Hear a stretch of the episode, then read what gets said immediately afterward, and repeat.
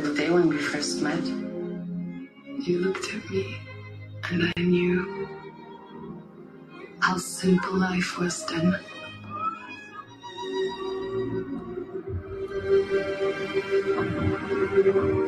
What's happened to our country? To the land we love? If our leaders, if they're evil, what does one do? I can't swear loyalty to Hitler. You cannot say no to your race and your home. You are a traitor. I can't do what I believe is wrong. Whatever you do, I'm with you. Always. A Hidden Life. Written and directed by Terrence Malick. Rated PG-13. Friday.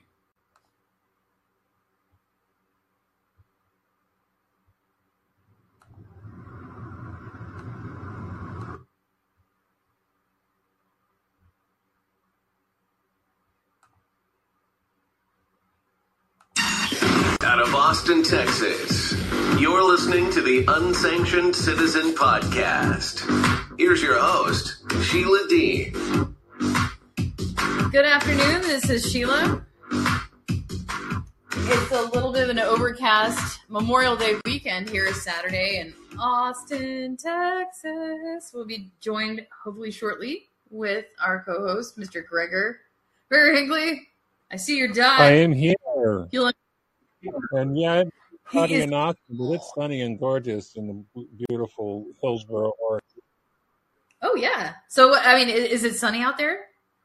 Sunny in 73. I can't beat it with a stick. Yeah, it's great. Okay, so we really do have an information-packed show for you today. I want to start out by saying that Racket publication on Substack, who we routinely will show information for or from on this program. He's really knocked out of the park this week, Matt Taibbi and Mr. Walter Kern. Matt Taibbi made the news again because of his IRS altercation. Apparently, they filed some kind of an intrusive agent Q on Christmas Eve. And that was news this week. So we decided to go to the horse's mouth about what that was and how it was going to turn out.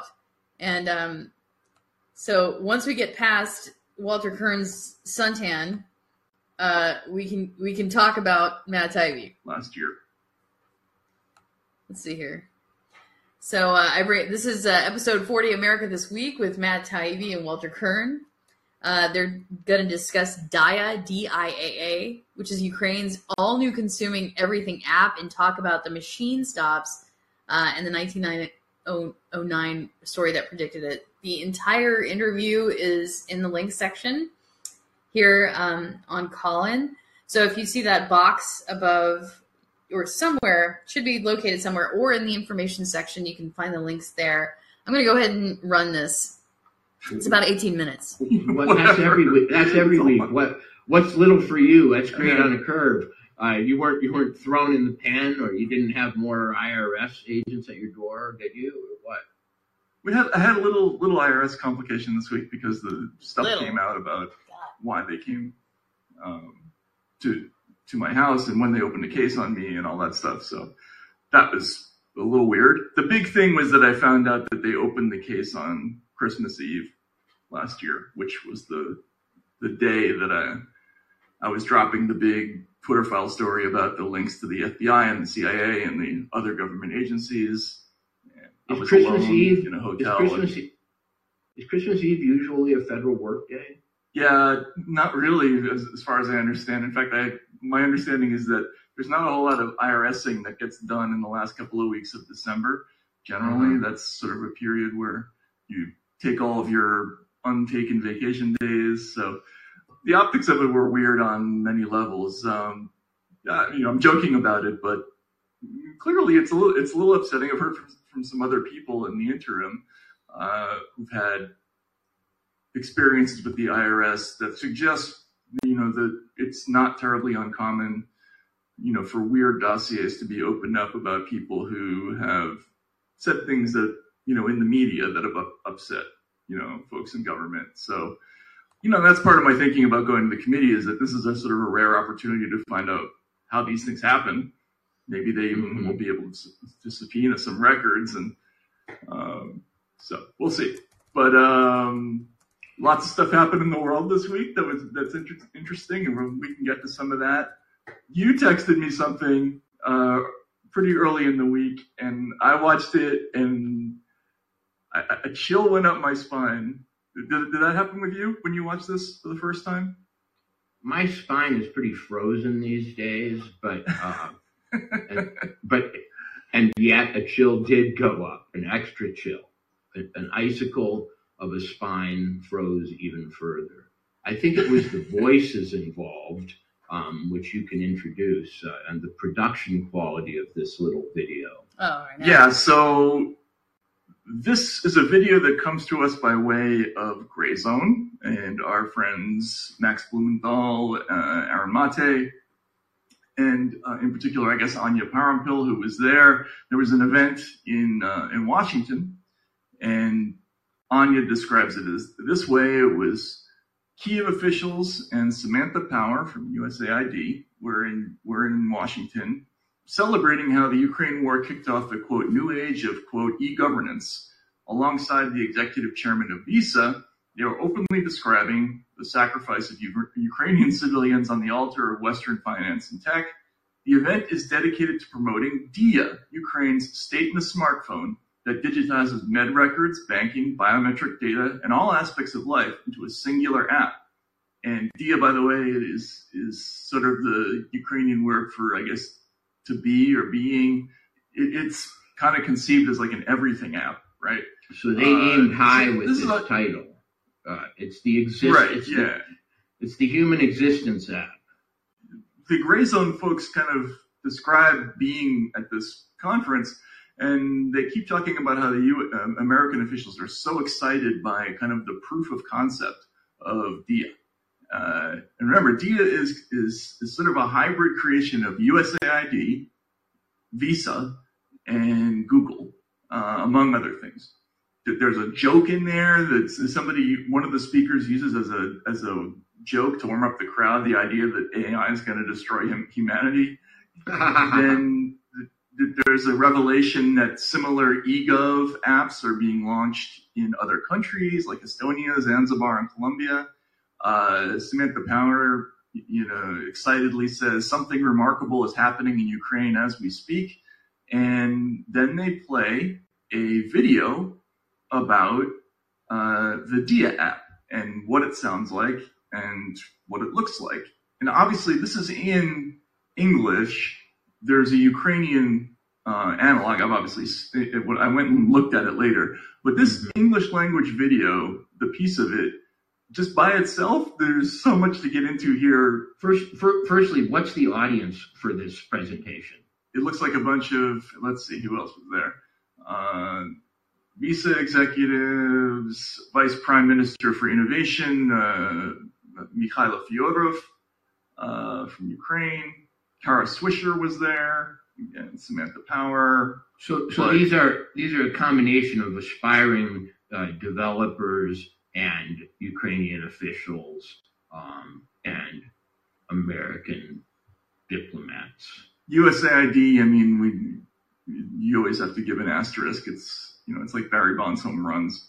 But yeah, so they roll this video, and man, if this doesn't remind you of a certain sci-fi movie, I don't know what to do. But let's take a listen. War bonds aimed at rebuilding the liberated and soon-to-be deoccupied Ukrainian cities. State mortgage. Military, medics, teachers, and scientists can apply for the state mortgage right in the app. E-Enemy, a chatbot that helps any citizen safely transfer info about the location of Russian troops, names of collaborators, and enemy movements to the armed forces. Numerous attacks of Russian army destroyed a number of TV towers. To provide Ukrainians with uninterrupted access to information, we launched DIA Radio and DIA TV so that even under blackouts, millions could feel present.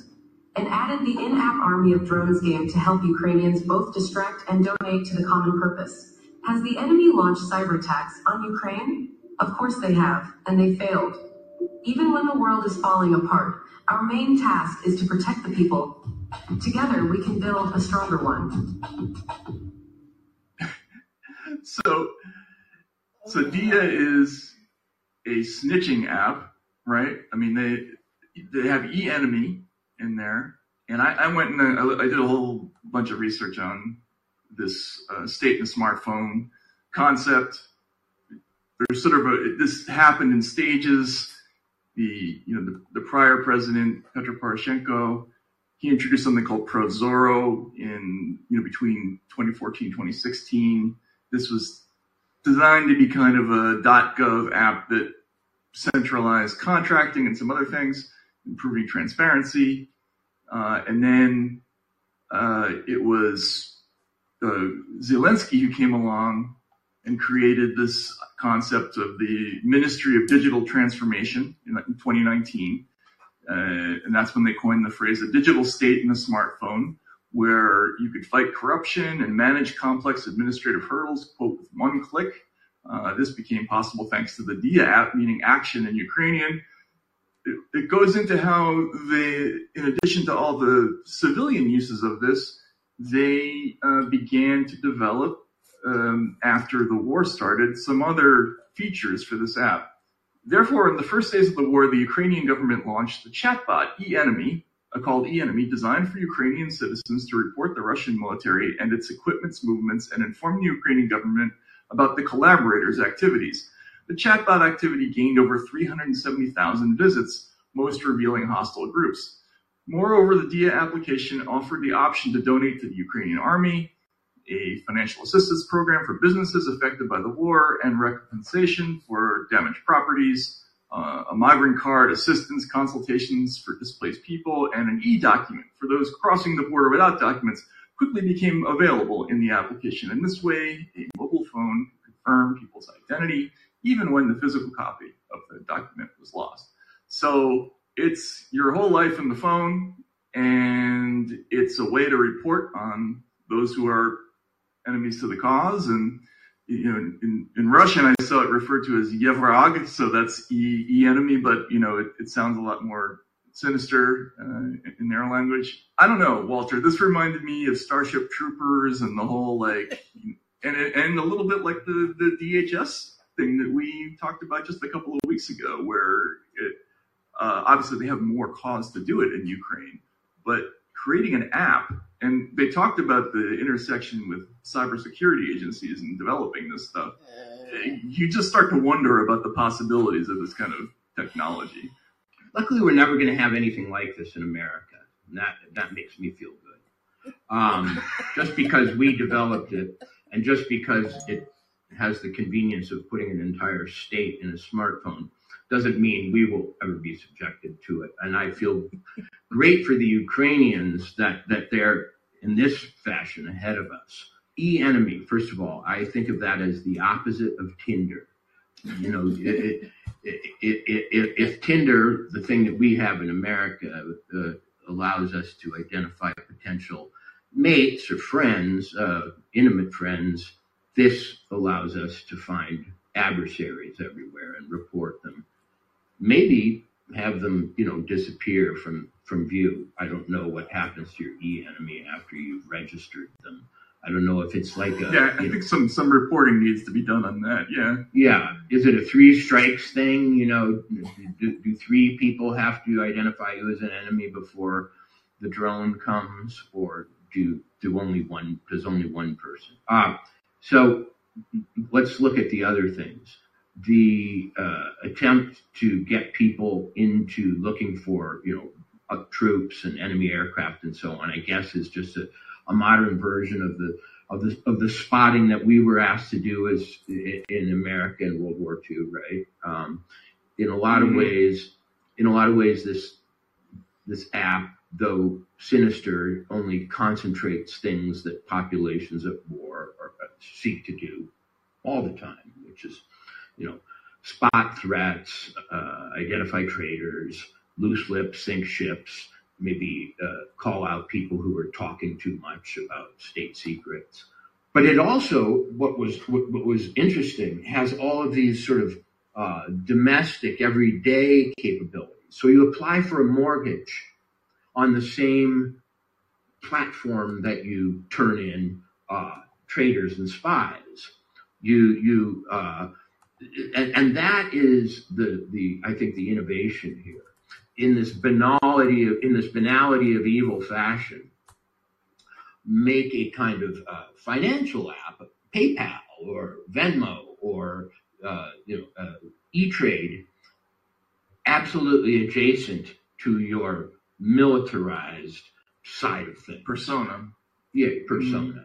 Mm-hmm. So it really integrates the civilian soldier and the aspiring middle class homeowner into one piece of software. I imagine that if you lose your phone, only death could be more disturbing, because they talk in this about how this thing replaces other documents and allows you to go on as an identified individual should you lose papers and so on. Yeah. And it seems that what you've got is a kind of surrogate soul, really, a surrogate body, and a surrogate identifier besides your own face. Yeah, I mean, it's like in Idiocracy when they find Luke Wilson doesn't have a code on his arm, a barcode on his arm, right. And they're all freaked out because, how come for you don't have a number? They're all terrified because they've never seen that before. But it speaks to the same fear that drove the kind of Canadian trucker movement, this idea that vaccine passports, the state needs to know our movements somehow, and that is connected somehow to what our record of political donations. And I think people were deeply worried about this idea of something that smells like a social credit system. Now, it makes more sense in a combat environment where a lot of these functions seem to have a lot of utility to them. Like if you get lost, where's the nearest place you can find medical help and first aid, right, and all that stuff. Right. And yes, if you see tanks rolling over the horizon, it's great to be able to tell Central Command where they're, what you saw. But you can also imagine all sorts of applications for this that are a little bit less, black and white, especially in, given the background of what we've trained people in the internet age to do. We've already created systems where, reporting people online for their behavior is a thing that we've become accustomed to doing, and that it's effective. It puts them on denial lists. It sort of knocks them down as social media citizens. You can end up being kicked off a platform, and then your record of being kicked off the platform follows you around for a while like a virus. And so we've already sort of trained a population to have like one-click reporting of people next door, and I don't know that. Because of that, this makes me nervous. So Matt, so years ago, do you remember the no-fly list? The no-fly list was an early form of physical and practical cancellation, and we were told that it was somehow filtering out possible terrorists. But I had a friend who was a short order cook here in Livingston who managed to get on the no-fly list because he had an altercation in a plane with a guy who turned out to be an air marshal. And once he was on the new no-fly list, his life changed. For example, a relative died suddenly and unexpectedly in a town across the country, and getting there became very difficult. Getting there to the funeral became very difficult. All of a sudden, he had a very arduous life on his hands, and whether he earned his no-fly list membership, I can't speak to. But once he was on it, life got very tough indeed. Okay. So we're going to end it there. So it just seems like, you know, once you're on this government list, if there's no end to the agency, they want to keep it to where you're always indebted. You're always in some sort of snarl. It's kind of like a low grade prison sentence with no due process. And that's why it is patently un-American, even though it's happened in America.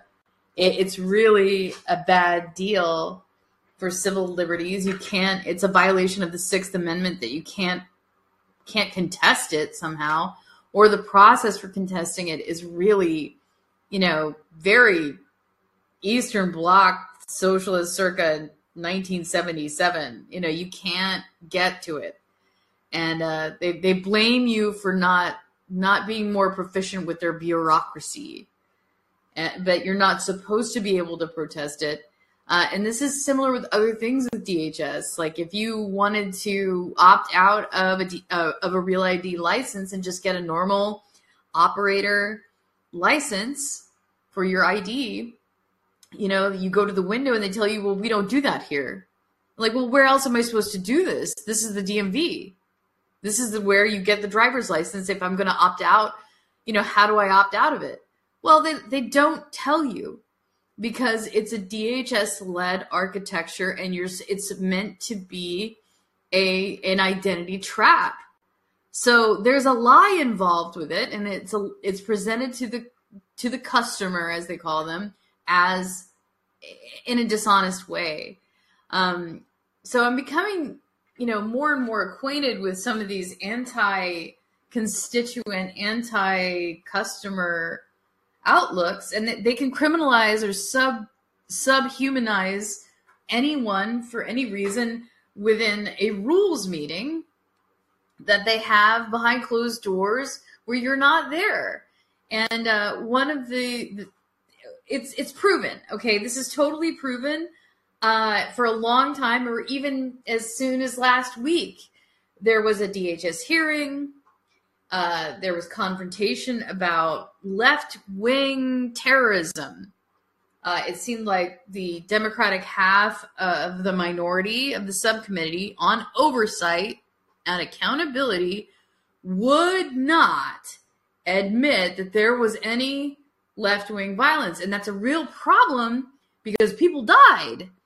And when we ignore when people die due to politicized violence, this is a problem.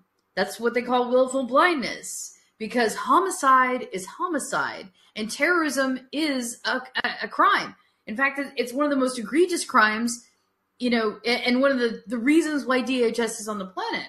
But when they choose to ignore it, when they choose to not see the crime that is done that maybe benefits their political allies, well, then that is a special form of corruption called willful blindness.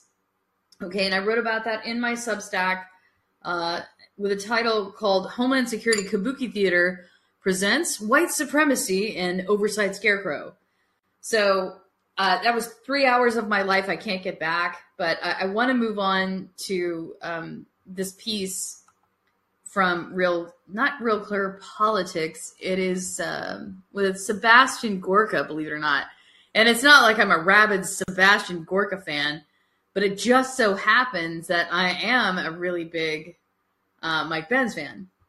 So he was on Sebastian Gorka's show, and you know, we've been hearing for years that the establishment is targeting Trump voters, and you know, it's beginning to sound like an old saw, like, it's just what they say these days. You know, just kind of like, you know, all liberals are crazy and that sort of thing. But there is merit to this claim because of, do you see the graphic that illustrates this program? That's a DHS graphic from a PowerPoint that went out. Okay, now your tax dollars paid for this.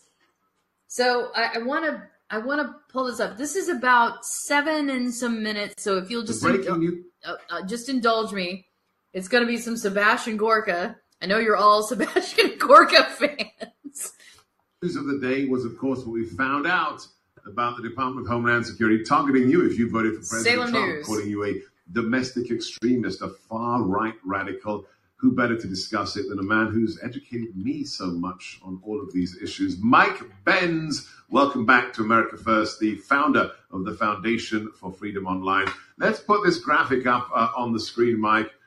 This research document funded by DHS to the tune of millions of dollars.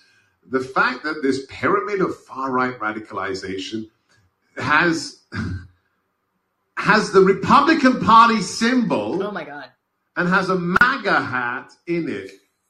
What should we conclude as a result, Mike? So there are several things here. One is the DHS has become a department of political policing. DHS is trying to fill in the squishy gray area that the FBI is not allowed to target because there's no law breaking. And so DHS, the only other inward-facing, domestic-facing intelligence agency in the U.S. government, is trying to take the long-arm jurisdiction that the FBI is restricted from having and recruiting a private sector mercenary army to do it. So the magic of this graph here isn't just that it's so dastardly in its appearance that literally the GOP symbol is on it itself, but that they're pumping a cash into a kind of censorship and counter-extremism mercenary army in the private sector and in the universities in the form of these $40 million worth. Okay, I'm going to stop right there. Do you remember the DIA app that was just discussed? That was an export control of our censorship apparatus, okay? They're like, okay, here's a snitch app. Here's a snitch app. We developed it. We're exporting it to Ukraine. This is where they're developing it for use on you. Okay, I'm sorry to interrupt it. I just wanted to make that point really quick. The grants through this CP3 program at DHS. So they are raising an army of private sector people to go after Republicans, to go after conservatives, to go after anybody who dons a MAGA hat. And there's a lot more to say on that, but I think that's the opening salvo. And tell us about the history, because you were Mr. Cyber at the Department of State. What is the CB3 program? What are these monies, these millions of dollars, originally meant to be protecting us from? Right. So this program, it happened sort of in tandem with the creation of this this department called CISA. CISA was the Cybersecurity and Infrastructure Security Agency. Whose name is so repetitive and redundant, you know, it has the word security in there twice. The founder of that DHS agency said we just, you know, basically bragged about how boring the agency was, which misled the entire public into thinking its sole purpose was cybersecurity. Of course, they then expanded that to mean anything that is critical infrastructure is cybersecurity if it's connected to the internet, which means social media platforms, your speech, basically anything you tweet is a sort of cyber attack against critical infrastructure. Now, that was for coordinating with the social media companies for taking out Trump supporters, essentially. This program, CP3, grew out of this proactively countering domestic extremism, and it really got a huge influx of cash after the January 6th events, which used this predicate that even if something didn't rise to the level of domestic terrorism, you could still call it extremism and basically give it the same treatment you would as if somebody was a terrorist. Now, as mushy as the definition of terrorist was, extremist gets you all the way into, you know, simply someone belonging to a political party that you disagree with. So what they've done here is a strategy that I call inflation, elimination, which is if you want to eliminate something, you don't just say, we're going to get rid of it because we don't like it. You have to lay a predicate in place, which means you need to conflate it with something that has been inflated in the public conception as being totally evil or extremist. So here in this case, they use concepts like hate speech, and they put at the top of this pyramid these, you know, totally extreme Nazi groups. And so they say, well, we know that should be targeted, or at least that's what they believe. So all we need to do is conflate the people we really want to censor, our political threats, with this extreme thing, and then we've got an elimination predicate. So they inflate this idea of Nazis, they inflate this idea of right-wing extremism, of things that are tangential to violence. They then conflate who they really want to go after with that thing, and then boom, just like that, you can sweep the whole thing out as part of this conflation strategy. And that's really what this pyramid represents. And the fact that they openly put it on a training or research document, they put a red MAGA hat. That they're talking about 74 million people, Mike.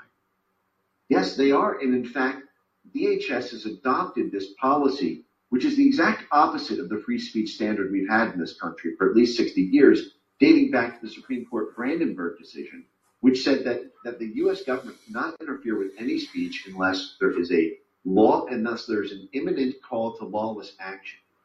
DHS has taken this philosophy that they call the long fuse of misinformation, where they say it doesn't need to be lawless. It can just be misinformation.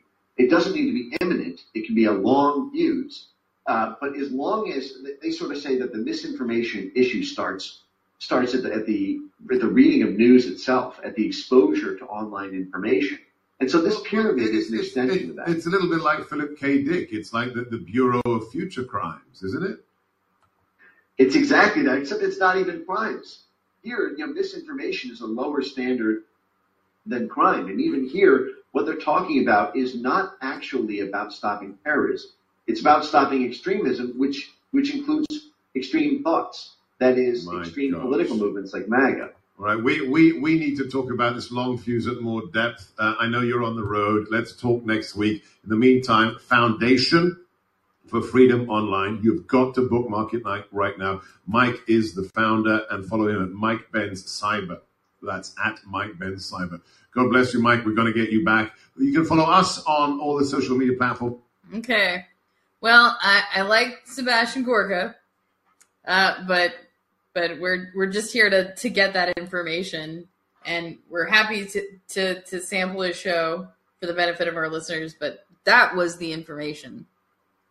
There's an active way of kind of conflating things in this kind of legally soft area where, there is no criminality, but they're manufacturing an aura of criminality around non-criminal things. There is no criminal action that is occurring, okay? Yet it is being interposed as terrorism because it is political. Political. And terrorism is inherently political in nature. So we knew at some point they were going to turn this Homeland Security gun, papa, onto the public because politics.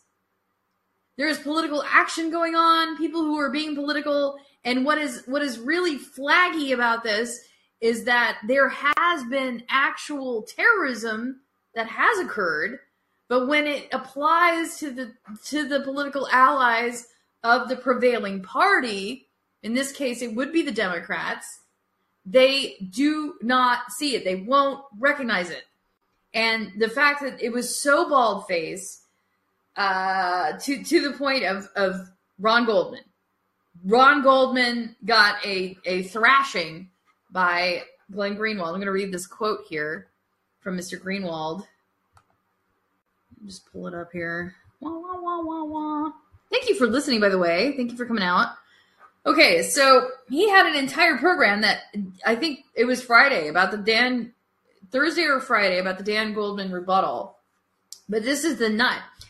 The reason why he was so popular among the wealthy white liberals who vote for the member of Congress in Manhattan is because he spent the last 3 years as a lead lawyer in the Mueller investigation. That's the FBI investigation on Trump. And that ended up concluded that there were no evidence for the central Democratic Party claim that the Trump campaign had criminally concluded with the Kremlin to hack the DNC and the Clinton campaign. So that's Dan Goldman. And here he is defending the censorship regime. Quote unquote, that's Glenn Greenwald.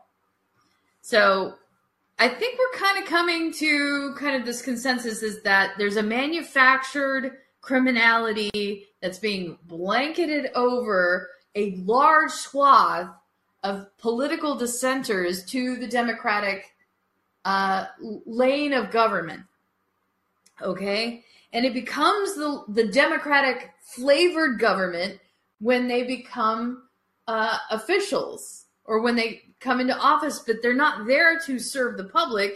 They're there to, I don't know, they have some other agenda apparently. You know, serving the public is no longer really good enough for them. Cashing in and getting a tax-funded paycheck, not good enough. They're doing other things, like criminalizing political opponents. Because perhaps it is worth saying that, or considering, that maybe they want a one-party state. And if that's the case, they are behaving in a way that emulates other, say, regimes on the planet that want a one-party state. And that would be like communism. So I put in the bulletin, or in the chat section, a link to the Rumble episode. It's Maria Bartiromo, and Fox News really was on the bottom of that pyramid. The whole network, the network of Fox News, was on the bottom of that DHS pyramid, which is unbelievable. It's unbelievable. Gregor, are you with us? I am with you. Okay, thank you for coming in. Yeah, well, so, you know, this whole thing was an interesting. The DIA app, you know, is frightening, in my opinion, just because of, you know, the uses for it. I love the fact that it's there to make you feel safe in a war zone. No, you don't get to feel safe in war zones. I mean, no, you don't. It's kind of oxymoronic, if you ask me. Right. You know, but, you know, it just shows and the power that of marketing music. Oh my God. It was kind of like unbelievable. You know, and the lovely voice that spoke on the app that told you all the wonderful things you could do, it was not creepy at all. But getting back to the one-party system, which we were just discussing, the latest part of this conversation, we have to have a one-party system, Sheila. Otherwise, we don't get anything done. Oregon is a perfect example of this because we have a one-party system, Gregor, that pumps out anti-whistleblowing, snitching apps in a drum and bass marketing cachet. But it's for your safety. It's for your safety. It's to make you feel safe. You're not safe, but to make you feel safe. Have a vodka cocktail and tell on that brat. That's right. That's right. Oregon's experiencing this right now. In last election, we passed State Bill or Proposition 113, which made it so that if a representative or a senator of the state of Oregon doesn't show up for 10 days unexcused, they can no longer run for political office in the state legislature. And well, I mean, that's inappropriate. Why? Because they forfeit work. They just didn't show up to work. Well, except for the fact that in states like Oregon, where the second party is in a minority, and the primary party, in this case, the socialist bastards called Democrats. Did I say that out loud? Anyway, you know, have control of both houses. I mean, you're allowed to be editorial on this program. I mean, they kind of earned it. They kind of earned it. They really did. They did. But my point being is that, you know, the few Republicans in Oregon that actually get elected because they're outside of the 30-mile circumference of Portland, they have no at all control, and the only way they can get any kind of negotiating done is to literally shut down the legislature by not showing up and not having a forum. So the tool that they are forced to use because of the current Democratic Party in Oregon is to say, yeah, we'll come and play when you offer us something worth coming in and playing for. And, you know, and so right now there's a big stink because 10 of the 12 Republicans that are in the House, just enough to make it, you know, just enough to make it, make sure you don't have a quorum, have already expended their 10 days. So in theory, they're going to be unable to run for office next year, which is, you know, the whole point was to make sure that we have a Democratic Senate. That's what the whole point of the bill was.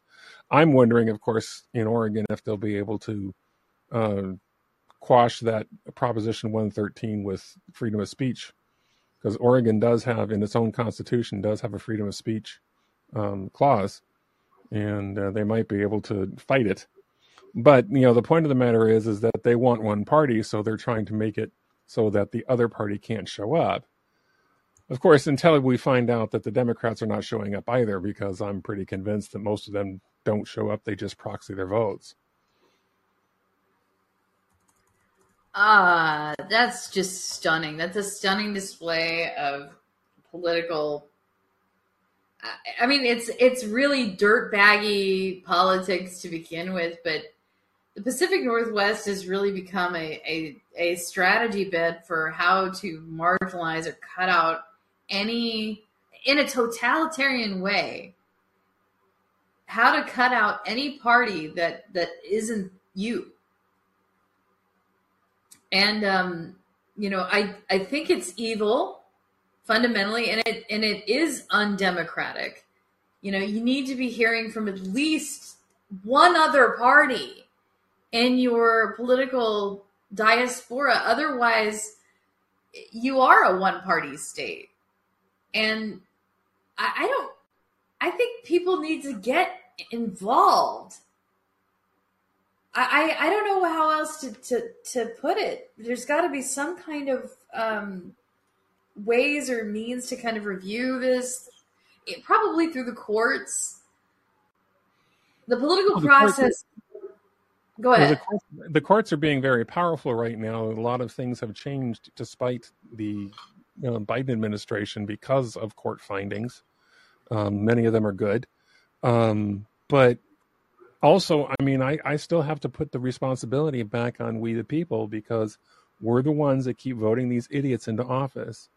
And most of the time, it seems to me that it's an matter of the voters being completely uneducated and saying, oh, there's a D there, I have to vote for that, not realizing that everything they're voting for is literally against them. So I want to say quickly, William Boniotti, who's a friend of the show, is trying to call in, and I'm trying to administrate from the desktop version, which usually is pretty good and operable. But I'm hoping that William will just call in. William, can you call in if you want to talk? He says he can't. He says he can't. I think he wants... He's blaming me for blocking him, but I don't believe I have anybody blocked. I'm double checking that. Yeah, nobody's blocking you, William. So I don't know what that is. I really don't. And I'd pull you up to speaker, but we got a lot of news to cover. You know, maybe if we're at the tail end of this, we're going to come back around to some of your DHS claims here. He said there is a Sandy Hook fraud shooting, which I know that is, what do they call that, contraband to talk about Sandy Hook in any way other than the government narrative, which is suspect in and of itself. You know, you should be able to discuss the Sandy Hook shooting, especially if you live in Connecticut, which he does. And he says it's everyone must check inside. There he is. Was installed by the DHS during the shooting. He thinks it was an operation. Well, and okay. Apparently it was my fault, because I found out for some reason he was blocked, and I don't remember blocking anybody. And William, I apologize profusely. No worries. Hi, guys. Well, okay, so I talked to Wolfgang Halbig personally 3 times in the last several months. Who is Wolfgang Halbig? Okay. He was a petitioner in the FOIA hearings. There were 3. I put a link. Oh, okay. There's one in... I'm sorry, go ahead. No. I mean, there were three FOIA hearings. Yeah, there's only one left online still, and I found it using a Yandex browser. I couldn't find it any other way. It's in Rumble, so I put a link to it in the chat. Now, that FOIA hearing he attends with Kay Wilson, his attorney, it's very revealing. It's 2 hours and 19 minutes. But that's not... Okay, the only thing that's revealed in that one is that the everyone check-in sign was there, but which is very strange because, as you know, first responders don't have to check into anywhere. In other words, no police officer checks into a reported mass shooting, nor does any EMT personnel. So Wolfgang, being a retired Florida State Trooper, retired principal, retired customs agent, in his retirement, he was hired by many school districts around the country to improve school safety protocols. So he was looking into this for that purpose. And what he found was when he put in his FOIA requests, they were obstructed. He had one attorney he got rid of after paying $9,000, and Kay Wilson took over. They had FOIA. Stop there, William. I don't mean to interrupt you, but I just want to update the listeners now. I have made claims prior to this that there's been evidence that FOIAs throughout the Biden administration have been routinely obstructed, right, selectively obstructed by members of either the administration or from top down, because it's you know, it disfavors the public narrative, and that's all part of censorship. So go ahead, William. Yeah, so we actually had three FOIA hearings. The only one available online still is the one that's in Rumble, which I think is cool because Rumble bought Colin, and they're the only. So they have one of the FOIA hearings held at the courthouse in Trinity Street in Hartford, and. Anyway, it's very revealing. It would take a lot for me to go through all the obstruction, but basically let me just say they got nothing even in the hearing after 2.5 hours, other than that they requested, other than one dash cam video that had the running time, the start time, running time, date, and police patrol car, all embedded data removed. In other words, it was censored, right? So really, that's garbage. It's not any use in civil court. But getting back to the DHS involvement, what Wolfgang told me what came out in future hearings, the first selectman of Newtown, Sandy Hook's a village in Newtown, the first selectman of Newtown testified that DHS was directly involved and dropped the everyone must check in sign. And so... it's no wonder we don't see that video still up, you know.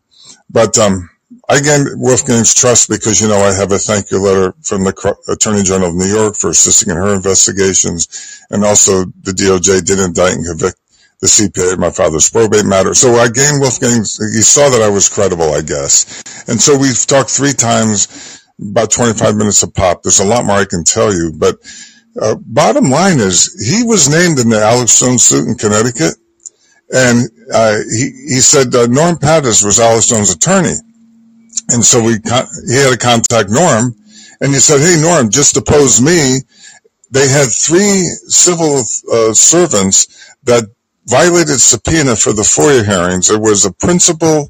I got notes. I'll get up and find the names. There was a principal, a custodian, and someone who was part of the school board who all violated subpoenas. And, again, everything they requested was obstructed. So he said to Norm Pattis, just depose me and basically adjudicate the FOIA hearing obstructions, including subpoena request violations, in civil court, because that's the place to do it, where you can then say, okay, they violated subpoena, right? In other words, subpoena them again, and then you can claim they violated subpoena, find them in contempt, ask the judge to find them in contempt, and issue a bench warrant. Now, according to the commissioner who ran the hearing, the FOIA hearing, Kay Wilson notifies the commissioner in the FOIA hearing that I've posted that her subpoenas are being blocked or violated. The people didn't appear, let's put it that way. And so the commissioner, who was acting as the hearing for a judge, talks to an attorney next to him who's supporting him and says, well, we can't do anything about enforcing subpoenas in this type of hearing. So then there's a murmur, and I can't really make out what's being said, but I'm assuming they're saying something. This needs to be in civil court. You can do that. because I've requested, when I've had subpoenas that were approved violated by people not show up, when I was a pro se litigant, I had to get all my subpoena requests approved, which I always did, by judges in the courthouse. And then when subpoenas were violated, I did the same. I said, okay, judge, they violated subpoena. This particular witness is not here. Please find them in contempt and issue a bench warrant for their arrest. Upon which the judge said, we'll have another hearing, which we did, and then the person didn't show up, so then we're going to have another hearing. Let me just say, yeah. So anyway, so that's the process. So getting back to this matter, so one has to ask yourself quickly, I know you have, this is off topic, but it's relevant because the FOIAs were blocked. Wolfgang never got any answers. Norm Pattis could have brought this in civil and used it in Alex Jones's behalf. Why he didn't, I have no idea. And unless the judge just obstructed it, which is grounds for an appeal. Now we know that's grounds for an appeal. Yes. That's definitely grounds for an appeal. Right. And we know that according to attorney Robert Barnes, who is hosted by a fellow named Viva Frei out of Canada. I don't recall if it's Viva Frei or Viva Frei. Yeah, Viva Frei. Attorney Robert Barnes has said that there's grounds for an appeal in the Alex Jones case, and there's many, many things he covered in a couple hours over several Viva Frei episodes. And I know I've listened to them all. The bottom line is that even Judge Knapp says, and when he's hosted by Colonel, Gerald Salente, and Judge Napolitano also has his own video and writes something. This is all going to be dropped in federal court because of. I have a question to ask you, and it is this: it's like if I share this with a couple of lawyers and media, who know Alex Jones, would you mind sharing the information that you have? Meaning, like the FOIA. Oh yeah. Let me tell you, I got Wolfgang's phone number by watching a lot of videos, and finally in two separate videos, he gave out his phone number. And those videos are on BitChute. So then what I'm saying is I have two phone numbers for him. They're in the public domain, where he's saying if people have questions, they can call me. He's in Florida. So what I can do is direct message you his phone numbers. You see? So that way... I don't need to contact him. What I want to do is deal with the FOIA information. Sure. And it should be on there. Yes? Well, like I said, you'll see it's 2 hours and 19 minutes. You'll see exactly what shook down. You have a front row seat. There's someone in they're there the whole time. And so any attorney will follow it. In the interest of time, William, will there be a transcript of some sort with that? Ah, good question. You know what? I didn't search for one in the Rumble video, but the Rumble video is in the chat. So we can go there and check it out. Usually come with some kind of transcript, and if you have the documents themselves, that would be super helpful. I'm going to try to connect you with people who might actually be able to interpret this in context. They know Alex Jones, and if he wants to go back and appeal, I hope he got a better lawyer. Oh my God. Can I say one more quick thing about that? I know because I've litigated, right? If I get sued in state court, which has never happened, but if I did, and if the case has what's called federal subject matter jurisdiction for federal court, I have 30 days then as a defendant to remove it from state court into federal court. Now, the federal subject matter jurisdiction in the Alex Jones case are the three free speech case laws that Judge Napolitano and Robert Barnes cite, those being, there's Brandenburg versus Ohio, there's New York Times versus Sullivan, and there's Snyder's versus Phelps. And that the states do not have the ability to limit free speech according to those federal case laws. Why Norm didn't remove them to federal court immediately within the 30-day statute once he got served, once, Alex Jones was served, I have no idea. I don't either. We're out of time for this, but, William, yeah. I thank you for calling in. If you don't mind sticking around for the listener, we got to get through a few more AI business, but I appreciate you calling in. Can I just make one more quick comment, guys? I know you got to move on. In the live chat, there's also 2023 European Union parliamentary hearings in which Dr. David Martin testified. He's got all the COVID and COVID vaccine patents. Oh, sister, when you guys, you and Gregor watch this, you'll be blown away. The patents for the vaccine, the spike protein vaccine mRNA platform were used in animals since 1990. There is no warp speed. No, we got to do it later, William. We got to do it later. Okay. Important. Okay. All right. Thank you for calling. Okay, so that was William Boniotti. He's a great friend of the show. He's invited to come here and talk to us anytime. So we're going to return to our stuff. So what happened this week? David Sachs and Elon Musk and a political presidential candidate who is on the white supremacist nationalist horn devil list because he's a Republican. Oh, that would be Ron DeSantis. That's right. So I'm going to pull this up for you. Here we go. So we've got David Sachs saying, now David Sachs is the proprietor of his network. And he says, I'm disappointed to see Fox buy into the idea that DeSantis' announcement was marred by the delay on the Twitter Space platform. So I'm just going to run this. It's about 4 or 5 minutes long, but then I'll open it up for discussion. We're going to talk to the moderator of last night's Ron DeSantis Twitter launch, David Sachs. I'm going to see you in less than a minute. As you know, the Florida governor last night officially launched his 2024 presidential campaign. The anticipation had been building for months. So when the event began at 6 p.m. Eastern time, the entire political world was waiting with bated breath. And then this happened. Tonight, I'm pleased to introduce two individuals who've done more to loosen the grip. I was there.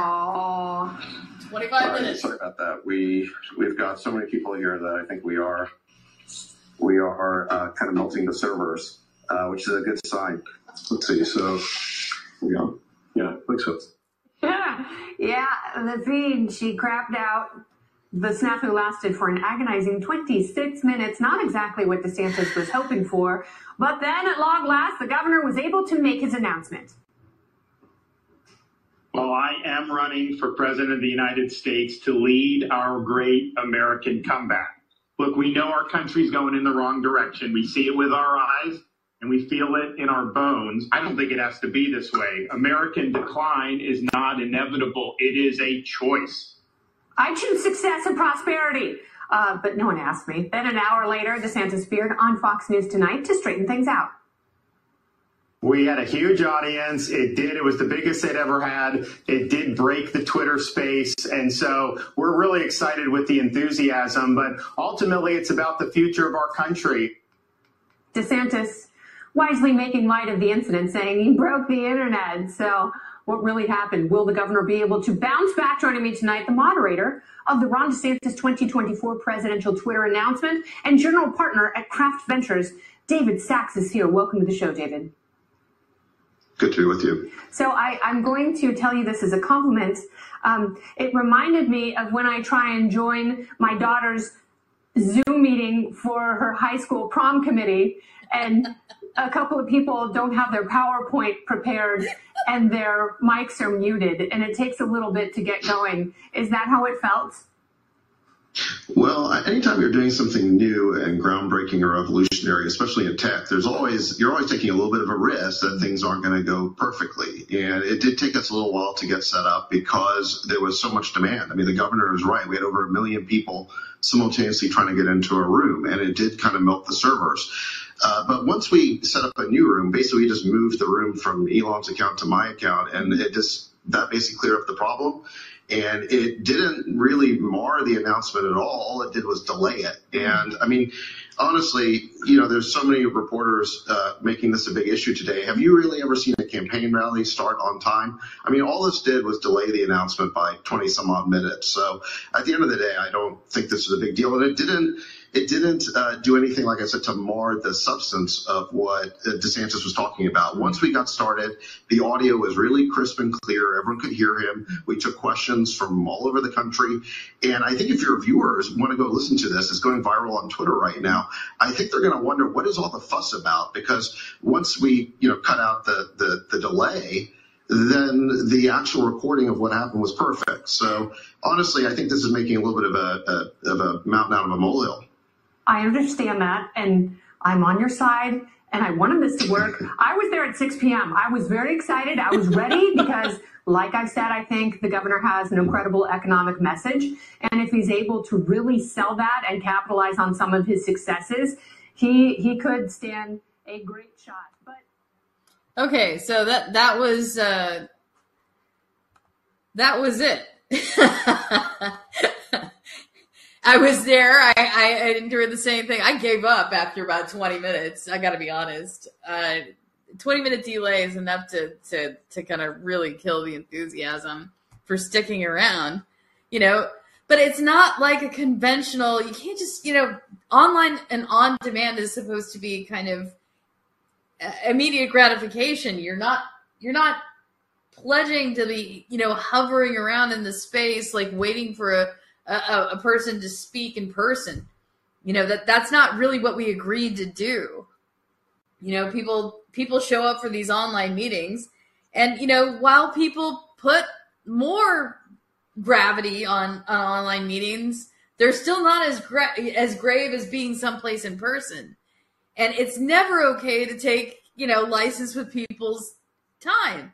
So I think that if they're going to plan for debates, actually have a debate. That was one of the qualified critiques of this event, is that it was more like a town hall led by the moderator, David Sachs, and moderator meaning like it was like what's here, rather than, when we have a moderator dot, Gregor gets to moderate, who comes in and who doesn't. That's kind of what that is. But if you were to convey that from a Twitter space for people who were listening, they don't know that.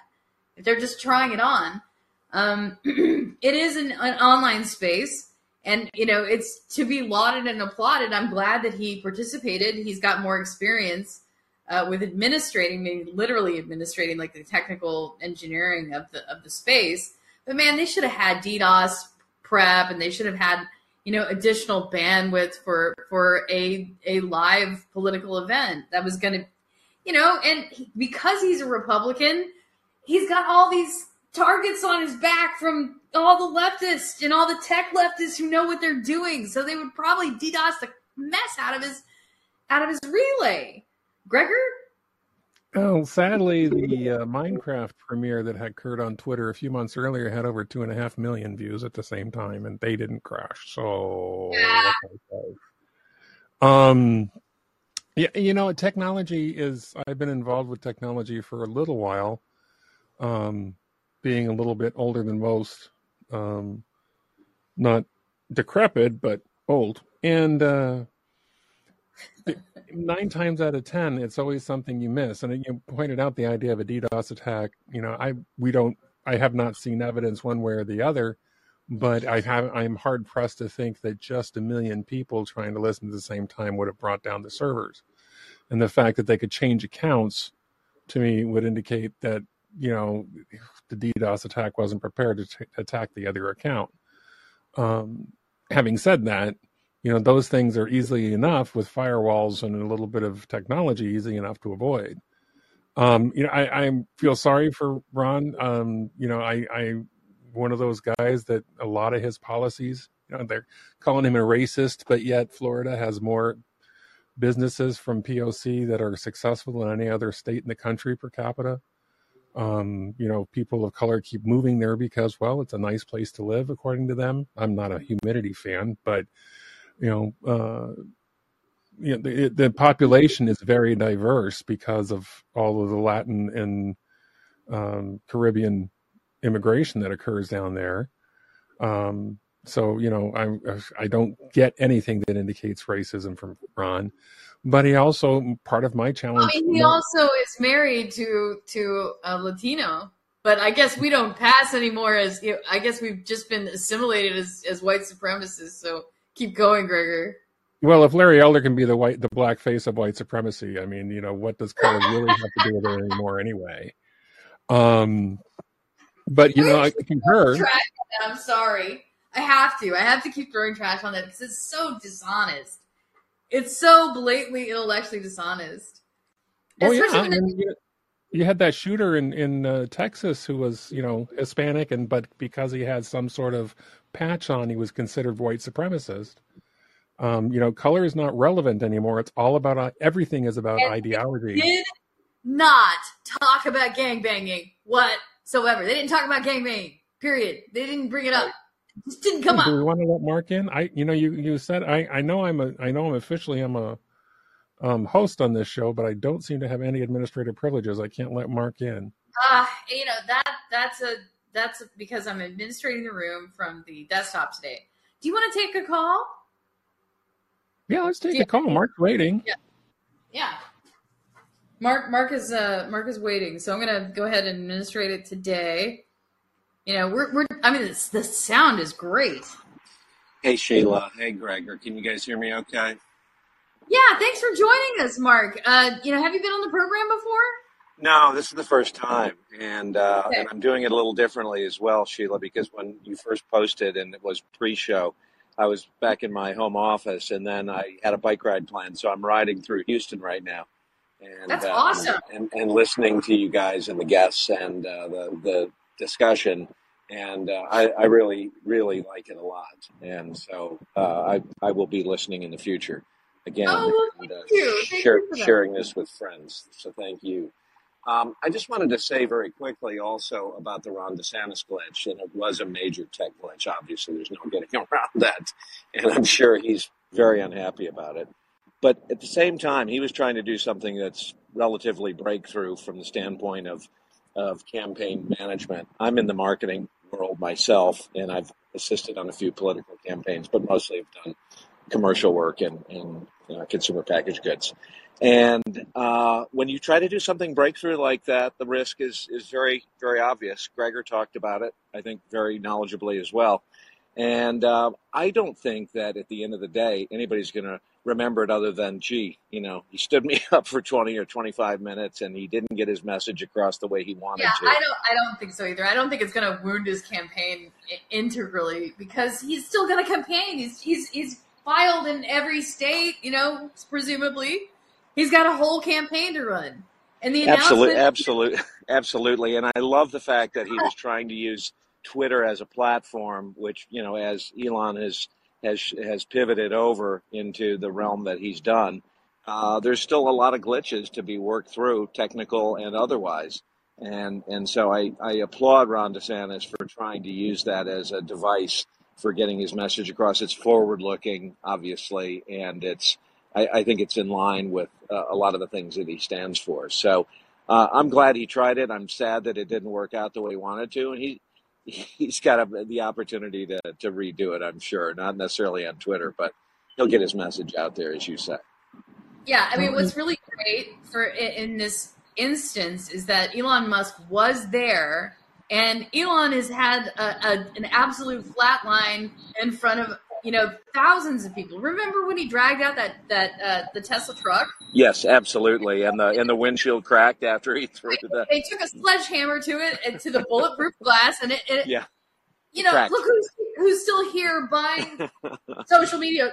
He didn't roll up and blow away. It's gonna be fine. Exactly right. So it gives everybody a chance to talk about it.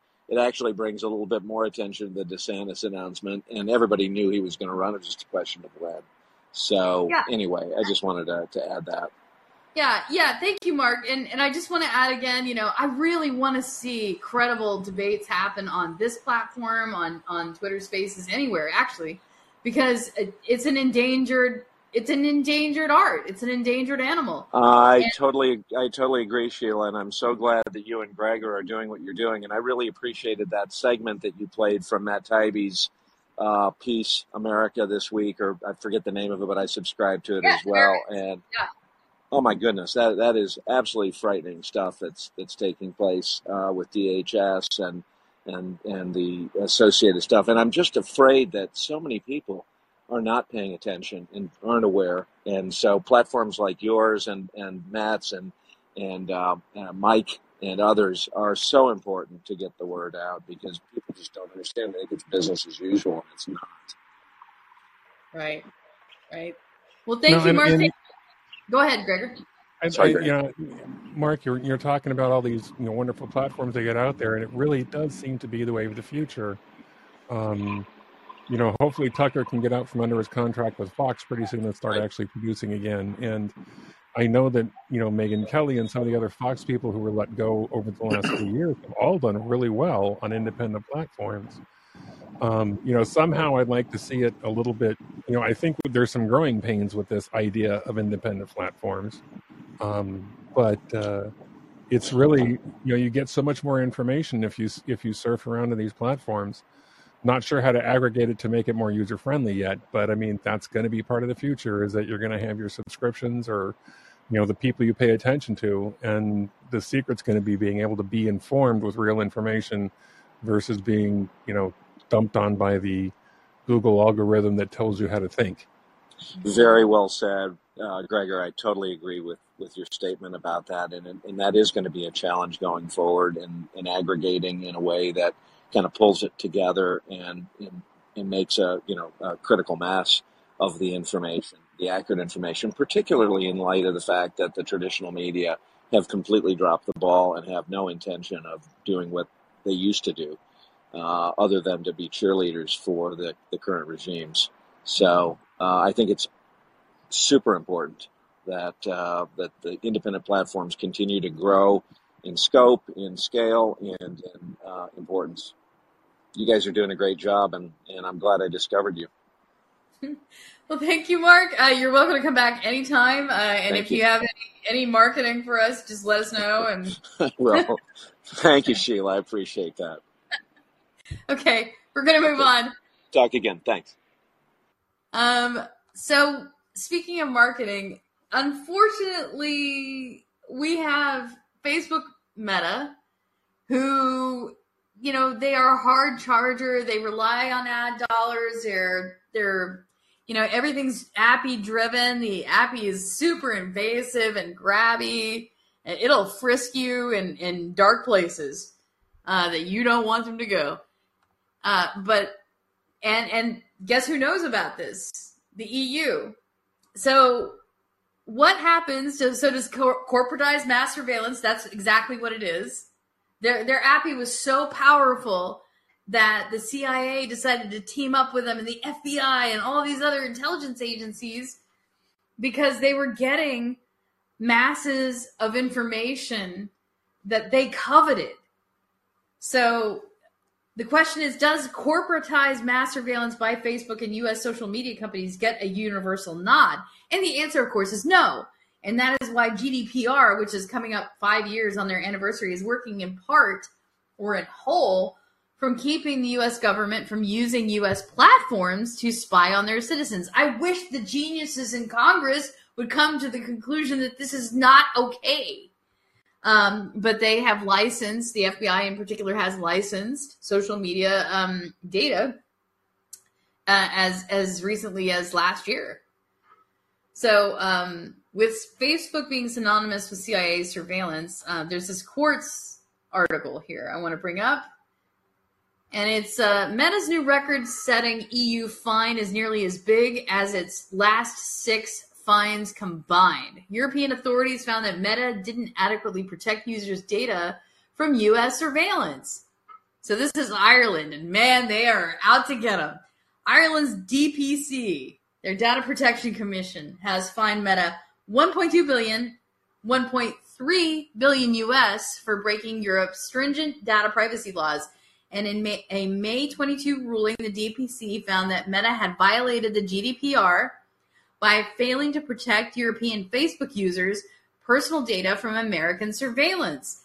The penalty, the largest possible allowed, by GDPR and a landmark data privacy law passed by the European Union in 2018 is equivalent to 4% of Meta's global revenue last year. In a prepared statement, Meta said it would appeal the ruling, calling the fine unjustified and unnecessary. I doubt it, because those appies are such powerful algorithms. They're so powerful. Oh my God. And they have given so much intelligence to the intelligence community. And that's why I don't use Facebook. They were going after people who aren't even on Facebook. So that moves us to the AI juice here. So let's unpack that just a little bit. Oh, I also wanted to indicate that there's another social media platform that has been censoring, and it's LinkedIn. So, well, we're up here talking about platformers. LinkedIn had locked out Vivek Ramaswamy. So I'm going to pull this up. This is actual election interference. Fox News guest, LinkedIn. It hits LinkedIn over Ramaswamy's suspension. And this is from the Daily Caller. A Republican presidential candidate, Vivek Ramaswamy's suspension from LinkedIn was an actual election interference, one journalist said on Friday. Quote, this type of censorship we see across every social media platform, Molly Hemingway, editor-in-chief at The Federalist, told Fox News host John Roberts and Jillian Turner, if you have viewpoints at odds with, frankly, the far-left people who run a lot of these organizations, you will be censored, you will be deplatformed, and you will be flagged. And I guess that's pretty consistent with everything else that we've kind of covered with the program, so it's kind of redundant. But LinkedIn, okay, which is a professional platform. For working professionals, okay? They also got called out for banning a journalist after the Durham report. So let me pull that one up. This is from Reclaim the Net. LinkedIn bans journalist after Durham report posts. LinkedIn silenced political commentator Ben Sellers last Tuesday, enforcing a complete ban on his account. Sellers, an outspoken critic of media bias, suspects the restriction was a result of a post he made challenging in the New York Times purportedly misleading coverage.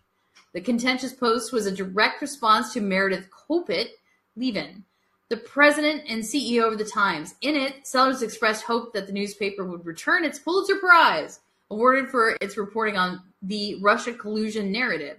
Special counsel John Durham's final report had suggested that the story was largely a fabrication of the Hillary Clinton campaign. This goes on and on.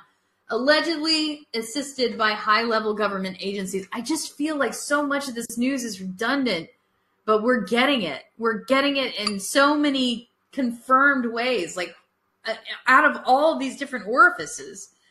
So let's go move to AI. How? Because an appy is AI. And the algorithm is the almighty algorithm is the algorithming all over the place. So we've got an ex-Google CEO, probably a builder of one of the most powerful algorithms that's out there for search and advertising.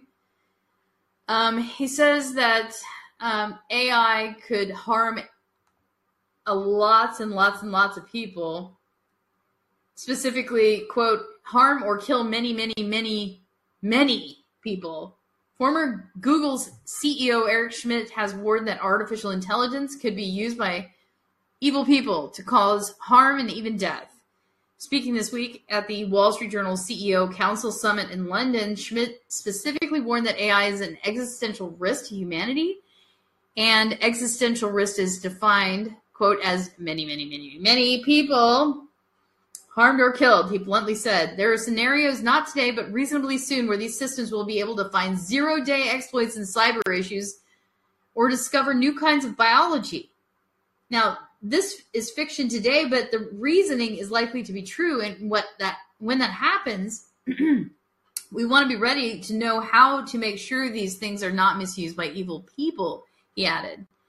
Zero-day exploits refer to security vulnerabilities or software flaws that are unknown to the maker of the particular software or application. These vulnerabilities face the risk of being exploited by malicious people to gain unauthorized access to computer systems, launch malicious activities, or bypass security measures. Okay?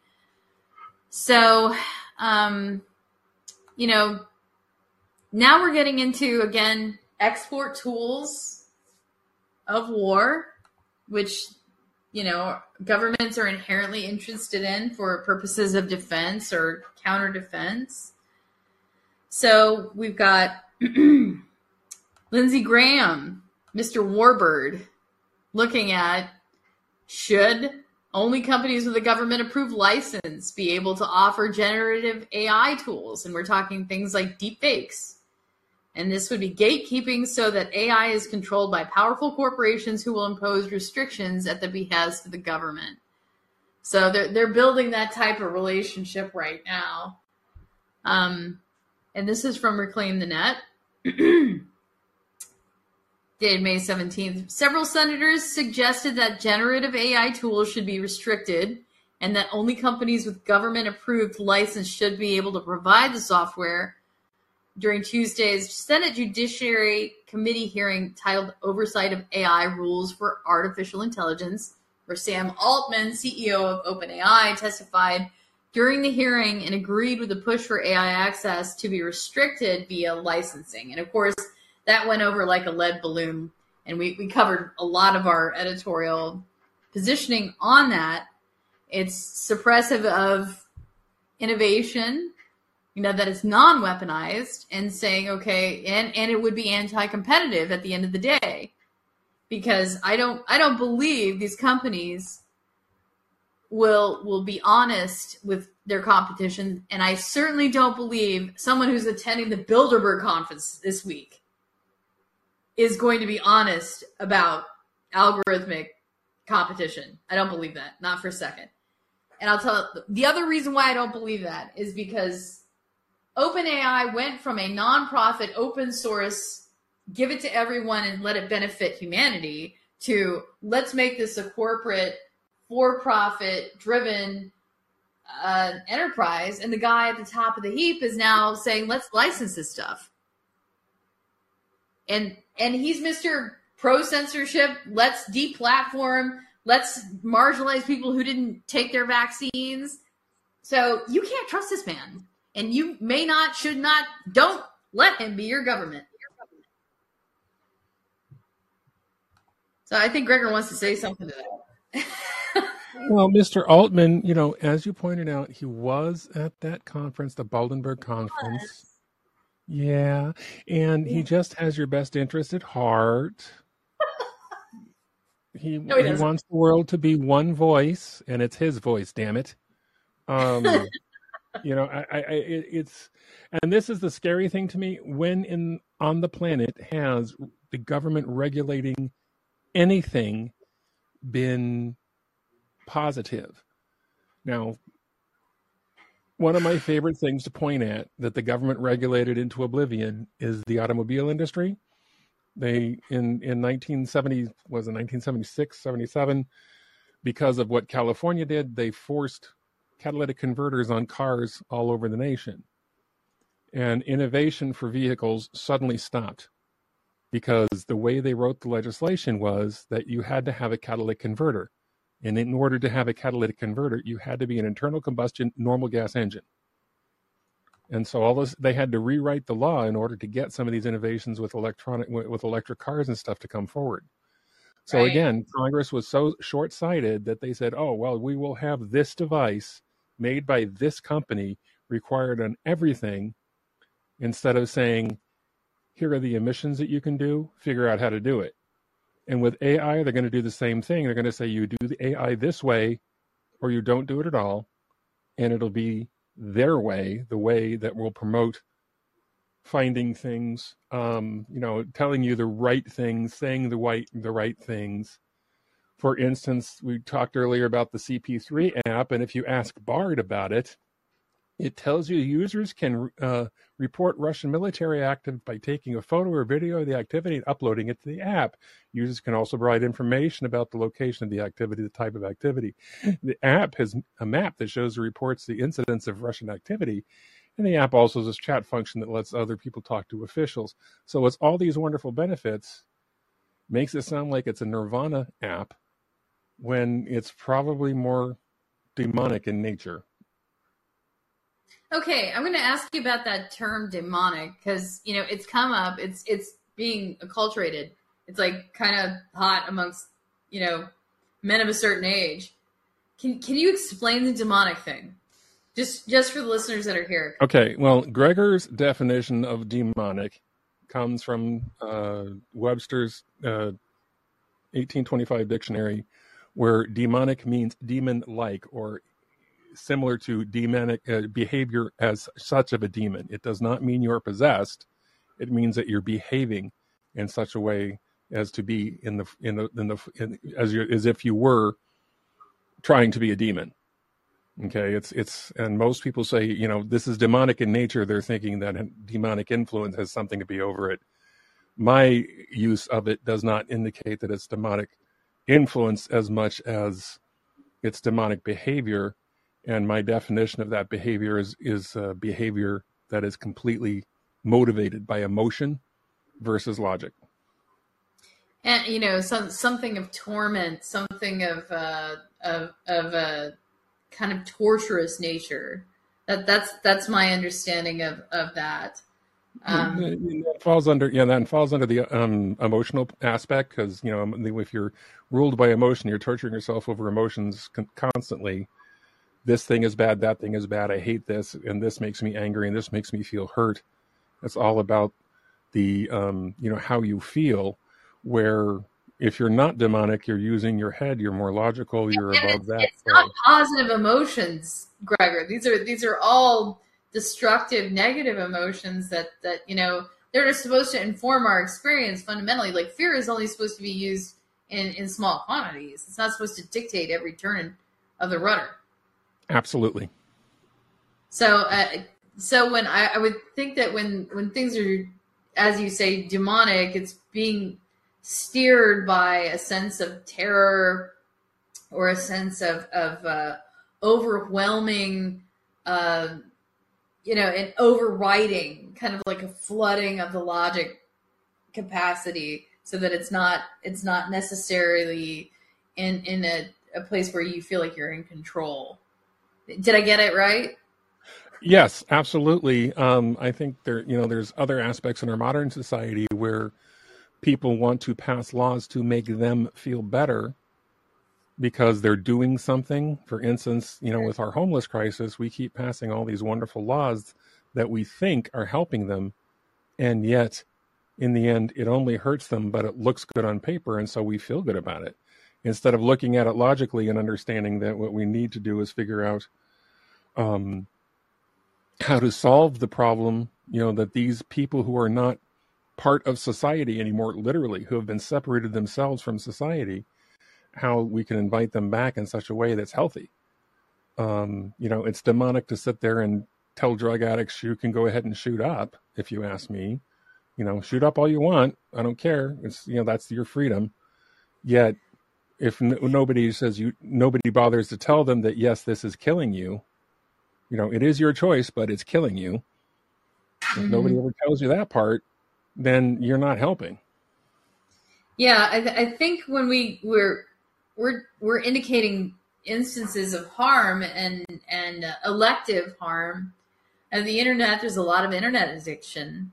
And there's now, as we mentioned last week, there's a whole cadre of ambulance chasers who are filing class action lawsuits against online platforms for teen damage to their children. But there's other damage. They didn't tell the truth. I mean, those law didn't. I think we had an article about that, didn't we? About the lawsuits for the vaccines, because the online were not allowed to tell the truth. And it just came out in a study sponsored by the FDA this week that vaccines for children between 5 and 17 are actually more harmful than the disease. The study concluded that not one single child of that age who was healthy, now this is, understand it was healthy, if the child is obese and has diabetes and other things, they may have been sadly impacted and maybe they should or should not have gotten the vaccine. But if you were healthy, you were at zero risk of any long-term damage from COVID. Yet you took a vaccine where, was it 640 people last year had myocarditis incidences that, you know, it was 326 athletes died in the last year from, or athletes died on the field all over the world. And all of them have one thing in common. Okay, so it is time for this news because it kind of dovetails all together. There's a vaccine injury suit to the Biden administration over government mass censorship program. The plaintiffs are seeking relief for government pressuring social media companies to censor COVID-related speech. A group of individuals injured by COVID-19 vaccines have filed a lawsuit against the Biden administration over the federal government's role in pressuring social media companies to censor information that called into question the safety and efficacy of the vaccines. All of the plaintiffs in the case, except for one, suffered and continued to experience serious and debilitating medical injuries within days, and in many cases, hours after taking one of the COVID vaccines, according to the 124-page lawsuit. The plaintiff, who did not suffer injury and had a 16-year-old son who died 5 days after taking his first dose of the Pfizer COVID vaccine. All six plaintiffs relied on social media as a means of sharing personal experiences about the harm they suffered due to COVID shots, as well as sharing advice, medical research, and support. Yet, as the suit states, their use of social media in these ways has been met with heavy and ongoing censorship. The group actively used Facebook, Instagram, YouTube, Twitter, TikTok, and GoFundMe as their content repeatedly flagged as misinformation or removed, while their accounts are at constant risk of being frozen or disabled. Okay, so that is the real-life danger. You know, if this was just kind of a danger that was theoretical or didn't harm anyone, or, you know, why would it even bother you that the government censors some guy over there? Well, this is the reason. You know, when it mattered and when there was an autocratic grab on health, which is where this is going to go, it's going to go to your body, you know, because this is unlimited totalitarian grab. They want to censor your speech. They want to tell you what to think. You know, the next thing they're going to try to do is get it in your body. And that's what this is. The vaccine was an attempt to get a technology, albeit a medical technology, in your body. And it was supposed to be controlled in a way that's against your will. This is not what our government was meant to do. They're driving it the wrong way. We have limits to our government, and they've just overscoped it. It's so muffin top towards the favor of totalitarian leftist interests that that's all you see anymore. Okay? You're not seeing the support base and the structure that holds up our government as a republic anymore. You're just seeing this morass that's just balloon over the top. And so we gotta reform, reorg. We gotta take care of this, and you know, we have to get involved. Otherwise, you know, who's gonna do it? We got William who wants to come up and talk again. William, you're welcome every time. Hi, thank you. Well, okay, so in the chat, you got to scroll down. Dr. David Martin testified from the European Union. Conversations we're not hearing here. And there's several links in there I included. Basically, he covered, oh my goodness, the patents on the COVID vaccine technology that, and the spike protein, mRNA technology, came out. They actually had a vaccine in 1990 they were using in a veterinary setting. And it didn't work because coronavirus, of course, mutates too fast. So they knew, and if you, I don't know if you saw the lady who testified in front of the EU who was from Pfizer when Burla didn't show up. I can't remember her name. It goes back several months. She had glasses on. When she was asked, was the vaccine tested to see if it stopped the spread? Her response was, well, no, we had to move at the speed of science. Whatever that's supposed to mean. Do you recall hearing that, Sheila? Because I can look for it. Yep. And then, in fact, it didn't stop transmission either, as it turns out. And the reason being is this, very simply. The spike protein, well, let's call it a gene therapy because it doesn't fit the definition of vaccine. It's not an attenuated virus. It's not, doesn't have the whole nucleotide. It's just a spike protein for that variant, first of all. What it does is it temporarily increases your antibodies in your blood. But when you're talking an aerosolized virus, you have to increase the antibodies in the mucous membranes in your eyes, nose, and mouth. You see? And it doesn't do that. So that way, it never could stop this. First of all, they testified didn't stop the spread. It also does not stop you from getting sick. What it might do for people who, like Gregor said, have certain other possible comorbidities is reduce the duration of an illness and maybe for that small segment of people, the risk of, serious outcome. Do you see what I mean? But that's questionable because Joseph Ladapo, Joseph Ladapo, Ron DeSantis is Surgeon General. He has the numbers where for working age men from, don't quote me, I think it's 16 to 40, I believe. The Moderna vaccine had a 5 times higher rate of myocarditis and pericarditis than COVID. That's Ladapo. You know who he is, right? Joseph Ladapo. Just joking. So Gregor, didn't you send me a news item from Epoch Times about kids in myocarditis? Right. Well, the FDA study is the study of the FDA just recently. Your mic is low, Gregor. Your mic. Can you speak up? Wow, my mic is low. I wonder what that's about. I didn't change anything. Is that better? Oh, that's better. Yeah, thanks. Okay. I don't know what I hit, but fine. Anyway, the FDA was recently just been given a study they commissioned that indicates that giving vaccines between 5 and 17-year-olds is detrimental because of risks of myocarditis.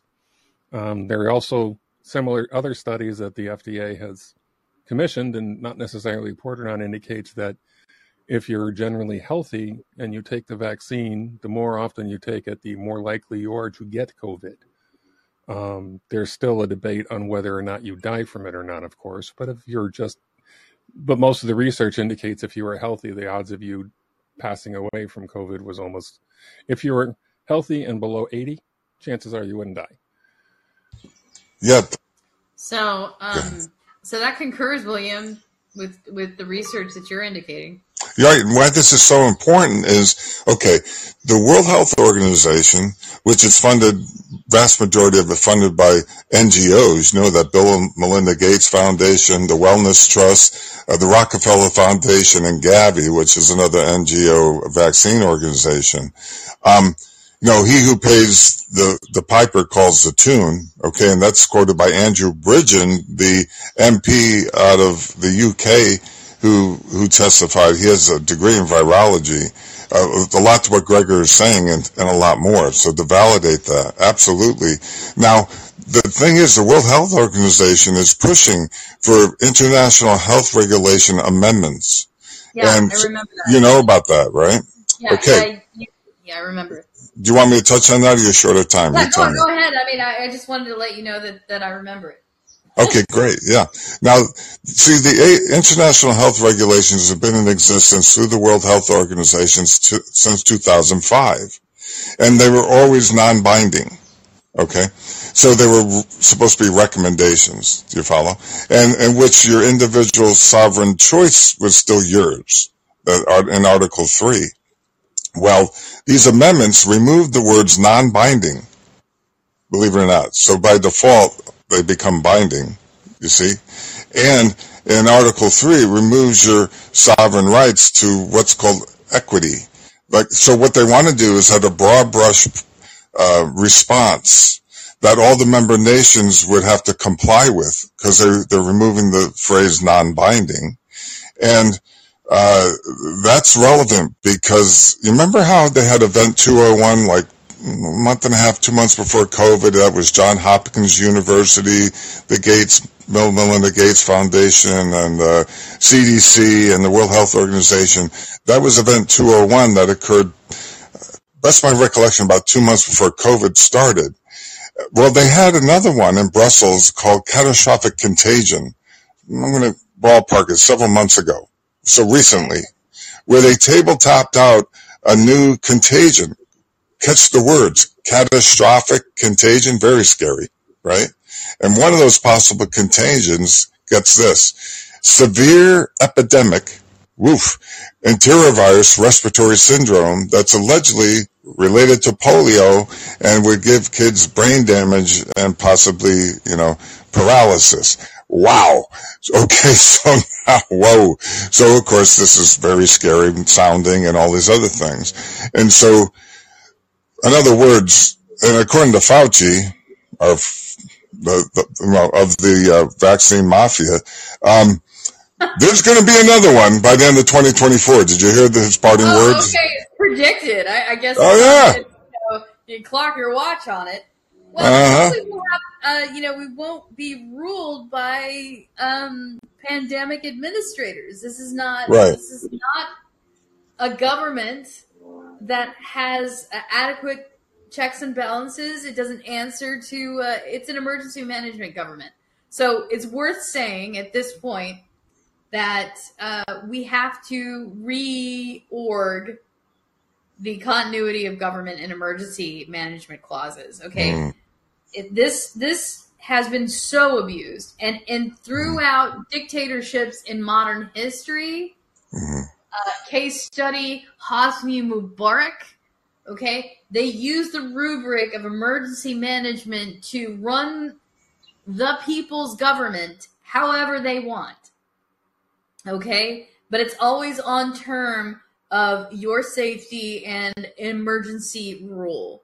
And emergency rules are always supposed to be temporary. But in this case, this emergency stretched for almost 3 years, and we just get out from underneath it. And if you don't think that there isn't some kind of kibosh on certain persons during those administrative, terms, like they will slap you with some kind of label and you will be in the outlands, before your head can spin, because they have the intelligence to do so. So I want to wrap with this particular piece of Logic Mag, okay? And this is an article that was penned by Meredith Whitaker, a very, very smart lady who's been working on AI for a long time, deep in the guts of the tech Silicon Valley. She knows. She's been in top echelons for a while. And so she's kind of outing academically where the business model really comes from. People have talked about it for years. They've called it, digital serfdom, digital sharecropping. But this is where this is the origin stories: plantations, computers, and industrial control. And so I'll just read the thesis, the first paragraph. The blueprint for modern digital computing was co-designed by Charles Babbage, a vocal champion for the concerns of the emerging industrial capitalist class, who condemned organized workers and viewed democracy and capitalism as incompatible. That was his worldview. Histories of Babbage diverge sharply in their emphasis. His influential theories of how enterprising capitalists could best subjugate workers are well documented in conventional labor scholarship. However, these are oddly absent from many mainstream accounts of his foundational contributions to digital computing, which he made with mathematician Ada Lovelace in the 19th century. Reading these histories together, we find that Babbage's proto-Taylorist ideas on how to discipline workers are inextricably connected to the calculating engines he spent his life attempting to build. So this is to control the labor. If they don't want you laboring because they are offended, because they feel like their interests are going to be injured somehow by this slightest margin of dissent, okay? Their delicate, emergent egos to the superstructure will just fall apart. Their feelings will be so hurt. Ah!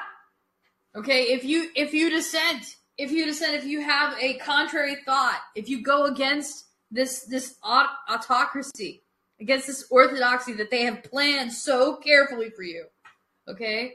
It will break everything. But it doesn't. It just doesn't. And if you write a, it's like somebody saying, unless you give me exactly a 5-star review, I will not make it. And that is a lie. That is not true. But this ethos, this idea that this all or nothing consensus, that there cannot be anything but uniformly one way or else. This has to go. We have to become more mentally flexible. I don't really know where it came from because it's not really a traditional American thought point or a way of doing things. People typically include dissent in the room. It's there whether they want it or not. And if they're big adult people, then they learn to live with it.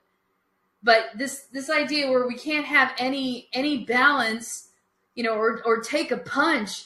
At least ideologically, our ideas need to suffer some kind of challenge. Otherwise, this is a brittle, weak society we're building. And it can be hacked off at the head, and the whole thing will fall apart because it's over-reliant on a unipolar structure. So I just wanted to leave it as that kind of like nice little tight knot. Global government is the same type of thing. They are very brittle. They don't want any dissent whatsoever, and it's super inconvenient for them. They all seem to be seamlessly agreeing with one another, but I don't necessarily believe that that's so.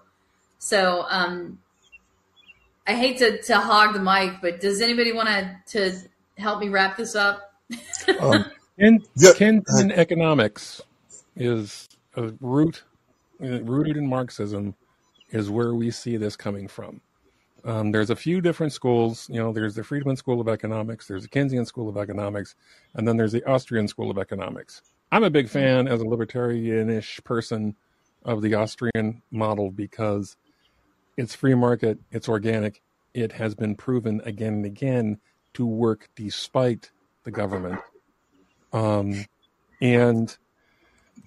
it's all about, it literally is all about finding ways to control, because the folks in charge think they're better and think they need to control the masses.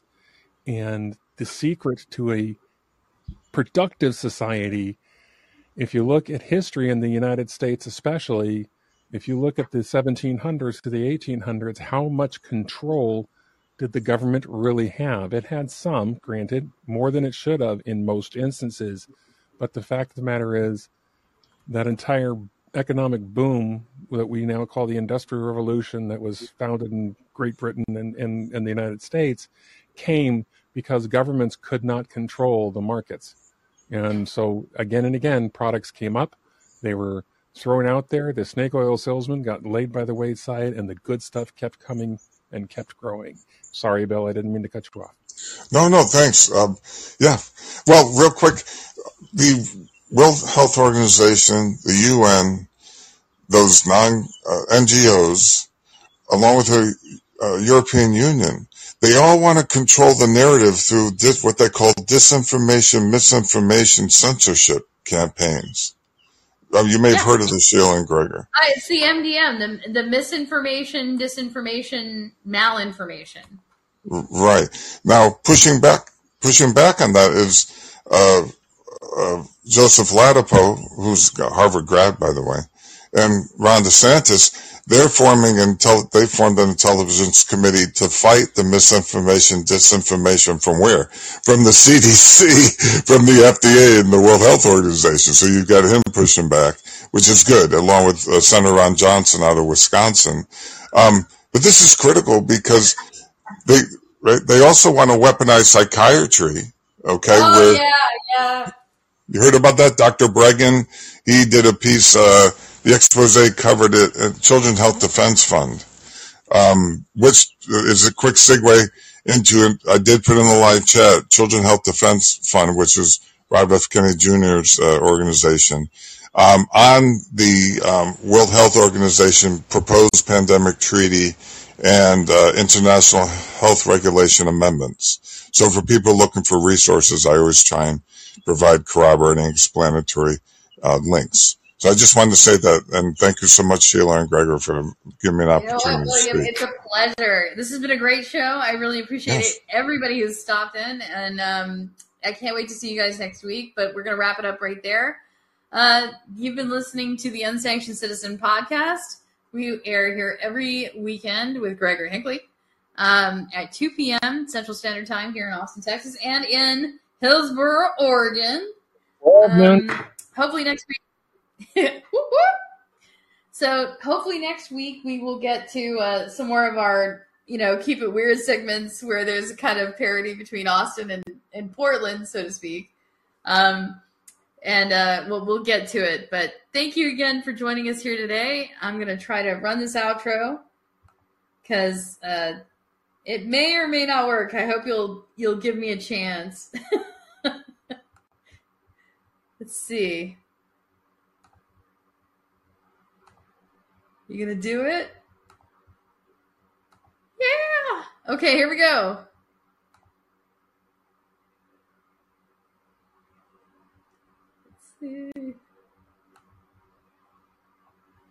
All right. It's either going to happen or it's not. It looks like it was going, but now it's not. Okay, kids, no outro this week. Automatic, call in. That's where it's happening. So join us next week, and we'll get to you then.